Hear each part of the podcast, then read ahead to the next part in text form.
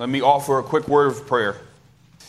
Our great God, we do thank you this morning for your word. We thank you for its clarity. We also thank you for its witness to us that points us to Jesus Christ, your Son and our Savior and Lord. And now this morning, Lord, we ask that you would add a blessing to the reading, the preaching, and the hearing of your word. Be with us, Holy Spirit. Open our ears to hear and our eyes to see the beauty of your gospel. In the name of Christ we pray. Amen. If I could this morning, if it's okay with you, I'd like to start this sermon with a semi-apology. The reason is because as Presbyterians, we're not known to be people that are full of feelings. But this morning in the text from 1 Thessalonians, we'll pick up where we ended last week. The Apostle Paul is going to talk about his feelings for the Thessalonian church, and I know Presbyterians, we're not necessarily big on feelings. Now, I will say, my church back home in New Jersey, nobody's watching this, but I say you guys do a little bit better job of being, full of joy and a little more feelings than our church back at home. Sometimes I wonder did I become a Presbyterian because of theology, or my temperament is one that didn't fit in a more, charismatic, very emotional church, and so I became a Presbyterian because I was very stoic, like you guys. Apostle Paul is going to talk about his feelings. We're going to pick up where we left off last week, and he talks about how he longs to be with the church in Thessalonica, how he longs to be with this new church plant, essentially, that he and his missionary team, Timothy and Sylvanus, they helped plant. They went proclaiming the gospel. They started this church, and for whatever reason, talk a little bit about that later, Paul and his missionary team have been separated from this church, and he's writing to them, and he's telling them, I really, really want to get back and be with you. He longs for the church. And just to break down where we're going, two main points. One, we'll see how the Apostle Paul, how he longs for the church, or how he shows that he longs for the church. And then secondly, we'll look at what Paul longs for the church. How he longs for them, and what he longs for them. Before we start with the how or what, though, briefly, it might be important to talk about why. Why does the Apostle Paul write with such strong feelings about this church? On one hand, as you already said, it's because he has a deep connection with this church. If you plant a church, you have a very strong connection with the people that you help plant, the people you preach to. And they were converted, heard the gospel through your lips and the work of your missionary team. You're going to have a very close connection to them. So the why is because he just loves them and he wants to be with them. But also, if you know the Apostle Paul in any of his other writings, the Apostle Paul is also always defending his ministry because there's always people around trying to say, Paul's not really that great of an apostle or minister. And so here, Paul again is defending his ministry to the church in Thessalonica. Now, he's defending his ministry, one, for internal reasons, but secondly, for external reasons. Internally, you've got to remember, these are all new Christians, and their father in the faith, shall you say, has been with them, and now he's gone, and they don't see him for quite some time. And so internally in the church, there may be some problems because their father in the faith is gone. Questions, where is Paul? He was supposed to be leading us, serving us, ministering to us, and all of a sudden, he's not there. There's internal reasons why Paul has to defend his ministry, but there's also external reasons why he has to defend his ministry and talk in such great ways about how he longs for the church, because externally, when the church is weak, there will always be those, as Jesus and others would call them, wolves, surrounding the sheep, looking to pull the sheep away from the fold. So Paul writes to these Christians, he writes to this church in Thessalonica, and he wants to defend his ministry from internal pressures, internal issues, and also the external issues. Now we can talk about Paul and how he shows that he desires to physically be with the church in Thessalonica. We see in verses 17 and in 18 of chapter 2, I know I spanned it 2 chapters, but we see in verses 17 and 18 of chapter 2 that Paul uses very excessive language to talk about how much he wants to be with them and how hard he has tried to get back to them.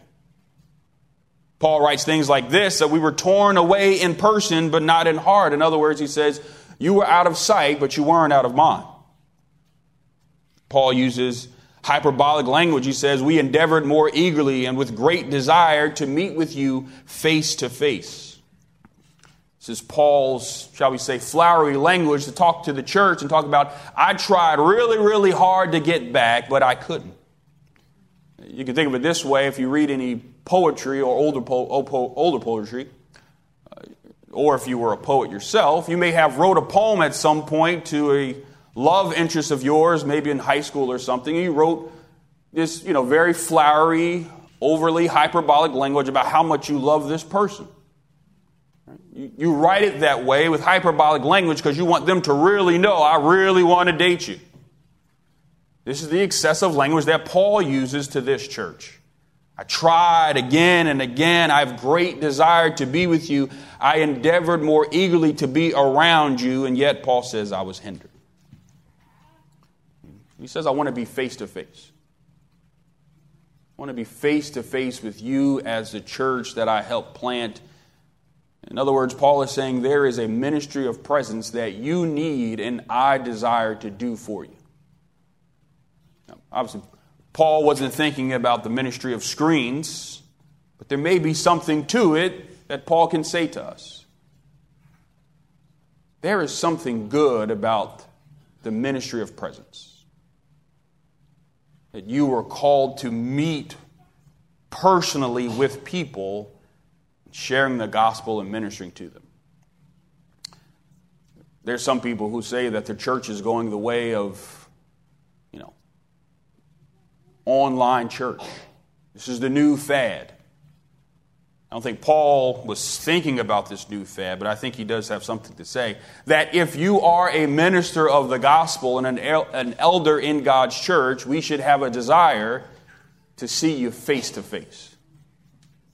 That also extends to you. As a congregation, it should irk you sometimes when you can't make it to church on Sunday. Sometimes you're hindered for sickness and other things, but it should irk you. I want to meet with the people of God. And this is what Paul is saying to the church here in Thessalonica. I wanted to see you face to face. The letter that I'm sending is not enough. I want to be with you. And Paul shows by his excessive language how much he longs to be with the church. And Paul lets them know, but I was hindered. I want to be there, but I was hindered from getting to you. Now, the thing is, we don't know exactly what hindered Paul. There's options out there, but we don't know for sure what hindered Paul from getting there, but he was hindered. Now, this hindering is not just an ancient problem. The hindering of ministers and others getting to the people they're trying to minister to is not just an ancient problem. I'm sure at some point you've heard missionaries come and speak to the church, or may have seen a video of a missionary who says, man, we planted this church in X country and we wanted to get back, but things hindered us from getting there. Where the government found out that there were Christian missionaries and barred them from getting back. Maybe there were just simply issues with their visa or flights or whatever the case may be. Maybe they were, sometimes you've heard this, maybe they were detained. They got back to the city where their church was, where the people they were ministering to was, and they were detained by authorities. They were hindered. What Paul is writing, it may sound ancient, but it's not an ancient problem. Many of the people we support and pray for deal with being hindered from getting to the people they care for and want to minister to. We don't know what hindered Paul, but we do know who hindered Paul. In verse 18 of chapter 2, Paul says what? Satan hindered me from getting there. We don't know what it was, but we know who was behind the hindrance, and he said Satan was the one who hindered me from getting back to you. I've already made fun of Presbyterians earlier. I'm going to make fun of Presbyterians a little bit of it again, if you don't mind, but I'm making fun of myself as a Presbyterian, so I don't feel so bad. Maybe as Presbyterians, we don't talk about the reality of Satan often enough. Satan is always trying to hinder the proclamation of the gospel. There may be various reasons why people are hindered to getting to their church. There may be various reasons why missionaries are hindered to get back to the country where they're serving. We don't know what the reasons are all the time. They're various, but the one behind it is always clear. The one who wants to hinder the gospel is Satan. Paul says, Satan hindered me from getting back to you. And yet, though Satan is the one to hinder, there's a writer, Gene Grier, I think he couches the reality of Satan and his hindering of the minister and the church this way. He says, Satan is not an omnipotent adversary, but he is a real adversary. He's real. And he's always working to hinder the proclamation of the gospel. But Green, I think, puts it right, but he's not omnipotent. He may stall for a minute, but our God that we serve is greater, and he will help get his ministers and missionaries and his people through, that the gospel may be proclaimed. It's interesting, the word used here in verse 18 that Paul uses for hindered. If you were here last week, you remember we talked about the idea of being hindered from the proclamation of the gospel. And we talked about a storm. I use my job as a longshoreman to talk about the storm blocking the way and making it difficult. Here, the word that's translated as hindered in English is a different word that talks about slits in the road that a city may make when another military force is coming its way. So Paul uses these two words very closely. On one hand, he says, it's like a storm getting in my way to proclaim the gospel. Here he says, it's almost like we're marching into Satan's territory to proclaim the gospel, and he makes ditches in the road, making it difficult. Satan may use various means to hinder the gospel. Once again, as Green says, but he's not omnipotent. Our God can overcome any storm that gets in the way of the gospel. He can make a path through any ditches in the road, trying to hinder its way for the gospel. Either way, Paul talks about this hindrance, but we know that Paul constantly is trying to get back to the church that he cares for. And this is how he shows that he longs for them. They know that he longs for them because of how much he's worked to get back. But we also know how Paul longs for them by the way in which Paul describes the church in Thessalonica. In verse 17, Paul calls them brother. Brothers, I tried to get back to you. Writer Jeffrey Weima, I think he puts it right this way. He says, brother ought to be viewed not merely as an epistolary convention to mark a transition, but also as an important expression of deep affection that the apostle has for his Thessalonian converts. Brother is just more than a word that's being thrown around by the apostle Paul. When he calls him brother, he means it. Here in church, we may call each other brother and sister. Now, it's a nice title to have. Brother so-and-so, sister so-and-so. But when we say those words, anytime we call somebody brother and sister, we should be reminded that it means a lot more than just the title. We are a family, and we are the family of God. When Paul calls them brothers, he's telling them how much he cares for them. This idea is a family term. It's interesting, even in verse 17, when Paul talks about when he says, listen, I've been torn away from you. The word itself means I've been orphaned from you. Paul feels like family with this church to the point when he says, when I couldn't get back to you, I feel like we've been orphaned from one another. Like we were two brothers that were split into two different homes. We were orphaned away because we're family. We're brothers and sisters in Christ. This idea of being a brother, though, is I think is multifaceted. Paul is saying a lot by calling these folks here in Thessalonica, by calling them brother. On one hand, there's the cultural or you can say ethnic diversity to call someone brother. Remember, Paul is an Israelite. He's Jewish. The Thessalonians are largely Gentiles. They're pagans. They are vastly different culturally from Paul. And yet Paul says, but we're still brothers. In this church, I can look around and see, and obviously by the guy who's standing up before you today, we are all culturally different. We might not look the same. Music may be different. One of the elders loves to jab that I like rap and he likes country music. Now, he makes me listen to country, but I can't get him to listen to any rap. But either way, we're culturally and ethnically different, but yet we are, that's my brother. When Paul uses the word brother, he's talking about something great, that two people culturally different are still part, shall we say, of even a greater family. There's the cultural diversity, but even there's the religious diversity. Paul and the Thessalonians got to Christ by different avenues.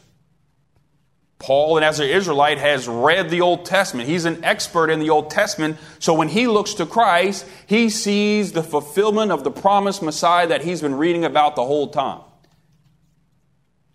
Thessalonians have not read the Old Testament. Maybe some did, but the reality is most of them probably did not. All the ideas of the Messiah may be new to them, but at the very least, they knew this one that Paul came proclaiming. He is the one that provides forgiveness to me, and he provides salvation that our old, deaf, dumb idols could not provide for us. We religiously have come to Christ by different means, and yet he says we're brothers. Same thing happens in any local church. Serving as an elder, it's always exciting for membership interviews because we hear all these different stories like, how in the world did you get to Christ? There's some who were just raised as Presbyterians from the day they were born. Their first word was the catechism. And then there's people that only God knows how they heard the gospel. Brothers and sisters said, I was born in the most pagan family you can think of. My parents don't even like that I go to church now, and I'm 40, and yet here I am, want to join your local church. When Paul calls them brother, he's talking about the cultural difference, but there's also such a great religious difference of how they got to Christ. And yet Paul says, you're my brother. How do they know that he longs to see them? Because the way he talks about them. And that's something for us to remember. We all come from various different walks of life, but under the reign of Christ, God is all of our Father. So now when you leave today and you say brother and sister, remember the depth of meaning that comes with it. Paul calls them brother, but Paul also talks lofty about him in verses 19 and 20 of chapter 2 when he says, you know, you are my hope, you're my joy, and you're my crown. This three-word phrase, hope, joy, crown, is usually something Paul would hold to the side to talk about Christ, and yet here he uses it to talk about this church. You're my hope, my joy, and my crown. And he says, you're my hope, my joy, my crown, verse 19, at the coming of the Lord Jesus. When I thought about this, I thought about the parable of the talents. Now, it's not an exact connection, but it's the way I thought about it. Remember, the king goes away and he leaves talents with his servants. And when he comes back, he wants the servants to take the talents that they were given and show it back and say, look how I multiplied what you had given me. I was faithful with what you had given me. And I think Paul here is almost saying something similar. The king, Jesus, has left you, the Thessalonians, with me. And now when he returns at the coming of the king, who am I going to present to show that I've been faithful in ministry? I'm going to show you. I will present you as my hope and my joy and my crown to our great King Jesus to show him, see, I've been faithful. You can only do that with a church you really love. Church that you long to be with, a church you care for when you say, I present you as my gifts to the king to show him that I've been faithful in ministry. Paul shows them so much how he longs for them by using great excessive language to talk about how he wanted to get back, but also by the way he talks about them. my hope and my joy and my crown, and you are my family. We see how Paul longs for them. But then secondly, we see what Paul longs for this church. Remember, Paul desires to be with them, and because he can't, he says, that's fine, I'll go ahead and send Timothy so that he may encourage you. And so what does Paul send Timothy for? Paul sends Timothy so that the Thessalonians would continue and persevere in the faith, and I would add, in the midst of affliction and persecution. He longs that they would be built up, as he sends Timothy, that they would be built up in their most holy faith. And he says, I sent him to establish and exhort you. Why does Paul tell these Thessalonians that they need strength? Because they're in the midst of persecution. He's concerned. Chapter 3, verse 3, he's concerned. He says, I don't want any of you to be moved by these afflictions. One commentator, Leon Morris, he says, the peculiar difficulties which they faced as Christians in the midst of a secular society which acknowledges a different set of values. Paul knew that this church, especially because they were new converts, that in the midst of affliction, there was a good chance that they may walk away from the faith because of the difficulties that surrounds them. Reality is, there's a good chance the afflictions were probably not physical harm. Now, it may have led to physical harm at some point, but the bigger issue for these new converts was being ostracized from the surrounding society. You got to remember, here you have a group of new converts. They have left paganism. They have left their old culture. They have left their old ways of thinking, particularly religious. They are now a part of this new group of weird people who feed on the body and blood of Christ and hear this weird guy come and proclaim the death and resurrection of this Jewish man. And now the father of the faith has left them. He does not come back. And so these people are in a weird position right now. And the reality is, it's going to be easier for them to go back to their old way of life than remaining where they are in the church. Society is infringing upon them, pushing in the walls on them. And Paul knows, if I don't get back, or if I don't send someone, which is why he sends Timothy, there's a good chance they may walk away from the faith.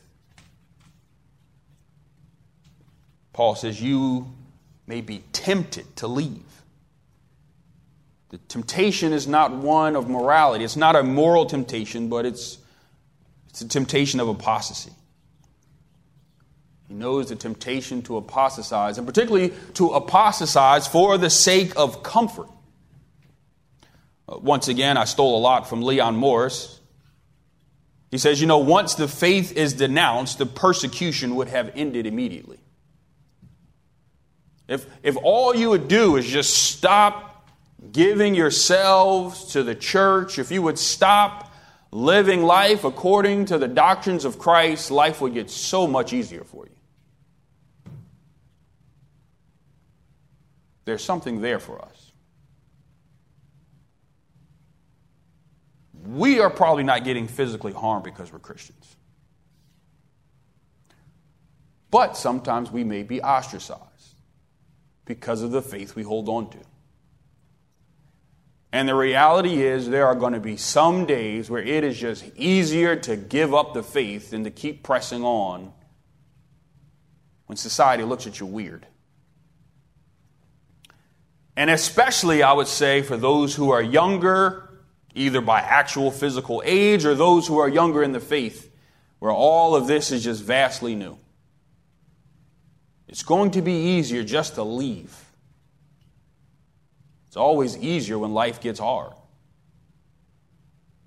Paul says, I know you're going to be tempted to leave the faith, and so I long to come to you, and I send Timothy on ahead of me so that he can exhort you and build you up in your most holy faith. Don't walk away from the faith for the sake of comfort.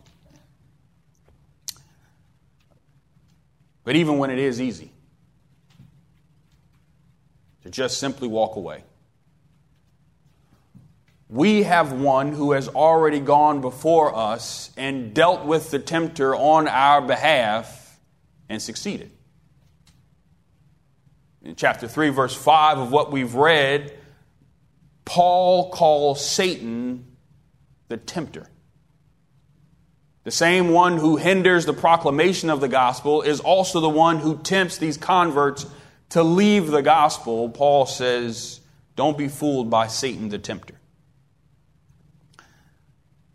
There's a great story in Matthew chapter 4 that we all know, where Jesus is tempted by Satan.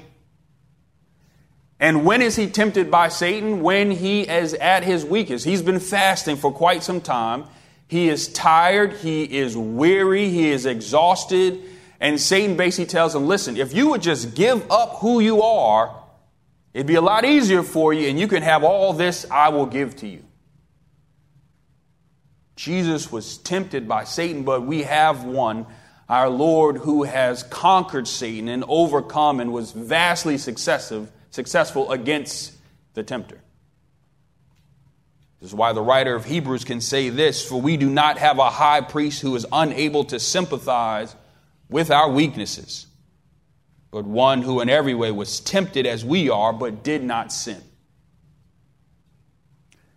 Jesus has already gone before us, and he knows that it may be easier to give up who you are as a Christian for the sake of comfort.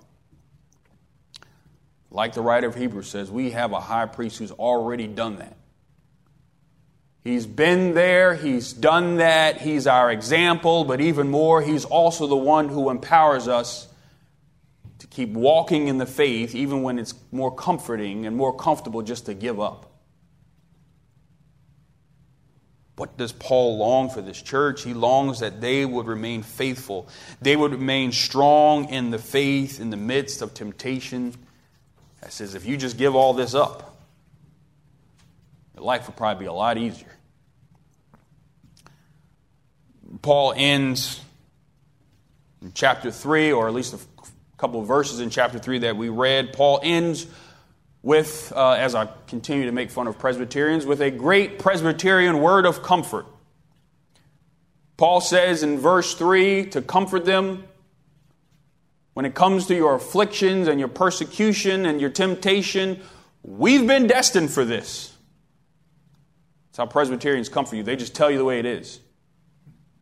Here you have a church that's weak and hurting, and Paul says, that's just the way it is. Paul even goes more and says, we told you that this was going to happen.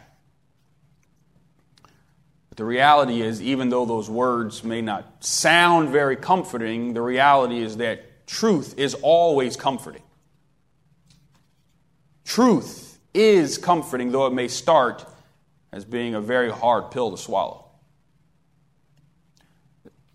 If you've been through any type of really difficult medical issue, now, I'm speaking on behalf of other people because, honestly, I really haven't been through anything that difficult, but as I've had older people in my family who've gone through cancer and strokes and everything else. If you've ever been in that situation, or it's your parent who's been in that situation, the reality is, though you don't want to hear it, you know that truth is really the real comfort you're looking for. You don't want your doctor to lie to you. So, oh, everything's going to be great. Well, you just told me it's stage 4. That doesn't sound great. Comforting is when a doctor can tell you, this is the reality that's coming down the pike. Now, that doesn't mean it's easy. But knowing the truth is a comfort versus somebody lying to you. Paul basically tells this church, I'm going to comfort you, but this is what I'm going to comfort you with. The persecution and the afflictions that you're dealing with, I told you it was going to happen, and so you should be prepared. The writer Gene Grier puts it this way. He says, Paul is not thinking of just a period of persecution which will pass and then the church will return to normality. Normality is persecution. The theology of suffering was a centerpiece in early Christian teaching. I like this. Unlike many muddled modern theologies that promise prosperity and the absence of trouble as a fruit of true faith. In other words, we can say the early church was catechized in a theology of suffering. But Paul gives them another comfort. He says, listen, but we're right there with you. We are right there with you when things get difficult. We are there with you. He even says, for when we were with you, this is verse 4, we kept telling you beforehand that we were to suffer affliction, and just at his it has come to pass, and just as you know. Paul comforted him by saying this is the reality. Paul comforted him by saying we are with you, we are praying with you. Paul comforted them by sending Timothy to exhort them in the faith, to encourage them and continue to proclaim the gospel and minister to them. Paul says, I'll comfort you with only this, the truth. Sometimes the faith is going to be difficult, and yet there's even a greater comfort than the fact that things are going to be difficult. The greater comfort is this, one, we have, as Paul would say before, brothers and sisters in Christ to encourage one another. When you see particularly a younger Christian struggling with the faith, our job is not to look down at them, but to encourage them and say, keep walking in the faith. That's the comfort. And then even the greater comfort than one another is who we look to. Every Sunday, every time you open Scripture, every time you talk to a brother and sister in Christ, we are always attempting to point to Jesus Christ our Lord as our great comfort, to know it may be difficult today, but we know we serve one who's already conquered all the persecution and affliction that you could handle. He's gone through it, and he's conquered it. Apostle Paul shows them how he longs for them. The Apostle Paul tells them exactly what he longs for them, that this church of new converts, that this group of God's people would be encouraged and strengthened in the faith in the midst of difficulty. Let me give this final word and this final charge to you. I think that we can pull from what Paul has written to this church. This text, on one hand, could be specifically used for missionaries, ministers, and church planners, but the reality is this text is for all of us. May we as a church long to be with one another as brothers and sisters in Christ in order to encourage and exhort one another, to build each other up in the most holy faith, for we live in a society that opposes the truth of Christ. And even more, may we look to Christ in the midst of affliction, knowing that he has gone before us and empowers us by his Spirit to persevere in the faith given to us. Now let us go to him in prayer. Our Lord, we praise you, for we know that you are with us in the midst of affliction and in the midst of difficulty and even persecution. And we praise you that you have conquered Satan, the tempter, and the one who attempts to hinder the proclamation of the gospel. So we don't stand in our own strength, but we look to you, our Lord and King. Help us, we ask, in the name of Christ. Amen. Amen.